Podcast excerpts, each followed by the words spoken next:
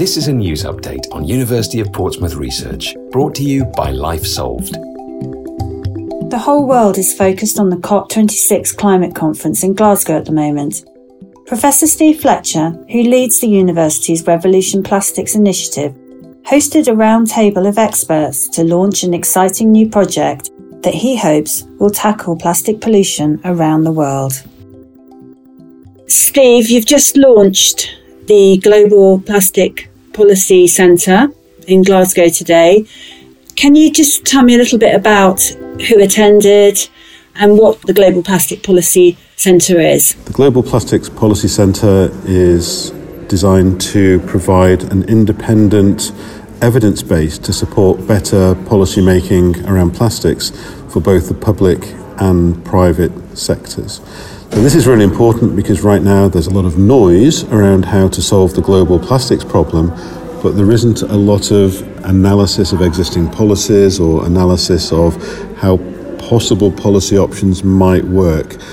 And so, what we're trying to bring to the table is an evidence base that supports governments and business leaders to make better decisions about how they tackle the plastics problem across the entire plastics life cycle. So, not just pollution once the plastic has been used, but also looking at how we can prevent plastic entering the supply chain in the first place, how we can support consumers to make better decisions around plastics, and then how to provide a more circular solution to plastic waste problems. Who attended the launch, Steve? We had a great panel actually. We had people who brought really quite different perspectives to the table. So we had a member of the Scottish Parliament, the chair of the UK Parliament Environmental Audit Committee, uh, we had people who were working for industry bodies like WRAP and the Scottish Environmental Protection Agency. And we also had a civil society group called uh, FIDRA. So it was really great. It's a real mix of people from different organisations, which is what you need. You need people who bring different perspectives. I mean, ultimately, the, the plastics problem is a system problem, and you need to bring people from all parts of the system together to try and find solutions that are, are likely to work across that system.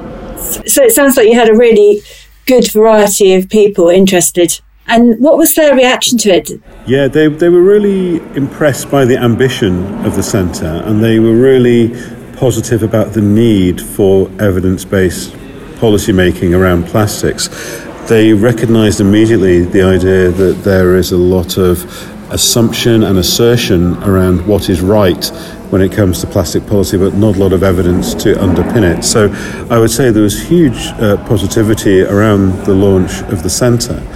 And the discussion actually flowed from you know, very local problems with dealing with, with plastic waste and plastic production through to talking about a global treaty. And at, each of those scales, there is an evidence gap, really, we, we discussed, and, and, and that evidence gap is something that our new centre is able to fill. So, what action, what next steps would you like to see?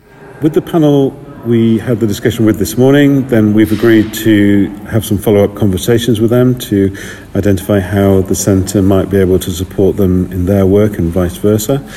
Uh, what we're doing as a centre right now is a major analysis of at least 100 plastic policies. We'll publish that work in the new year, but the idea is that that work will form a real basis for identifying what works and what doesn't work uh, in plastics policy making. We'll supplement that over time with events, with detailed case studies, with deep dives into specific issues around plastics policy, and ultimately generate an online knowledge platform that will support governments and businesses and also help bring scientists together and, and civil society together as well. So, how will the centre work and when will it be, be ready to use? So, the centre itself is up and running already. We have a team of people who are already working on the plastics policy analysis. Our first big piece of work will be published in the new year, and that will feature on our website and our knowledge platform, be freely available for whoever wants to use it. In terms of our working methods, we're very keen to recognise that universities working in isolation are not really going to solve anything. So we're working very closely with the plastics industry, with government, with policymakers, with research partners, and with organisations who work in civil society. So we very much see this as a, a, collective effort to bring together all of these people with different responsibilities and different powers and different perspectives actually on, on how to solve the plastics problem. So, what's it like being up in Glasgow? What's the atmosphere like up there? It's interesting. When we arrived last night, the city seemed quite quiet actually. Uh, but actually, last night we went out for some food, and where we ended up eating was a, a, district that was quite close to the conference venue itself.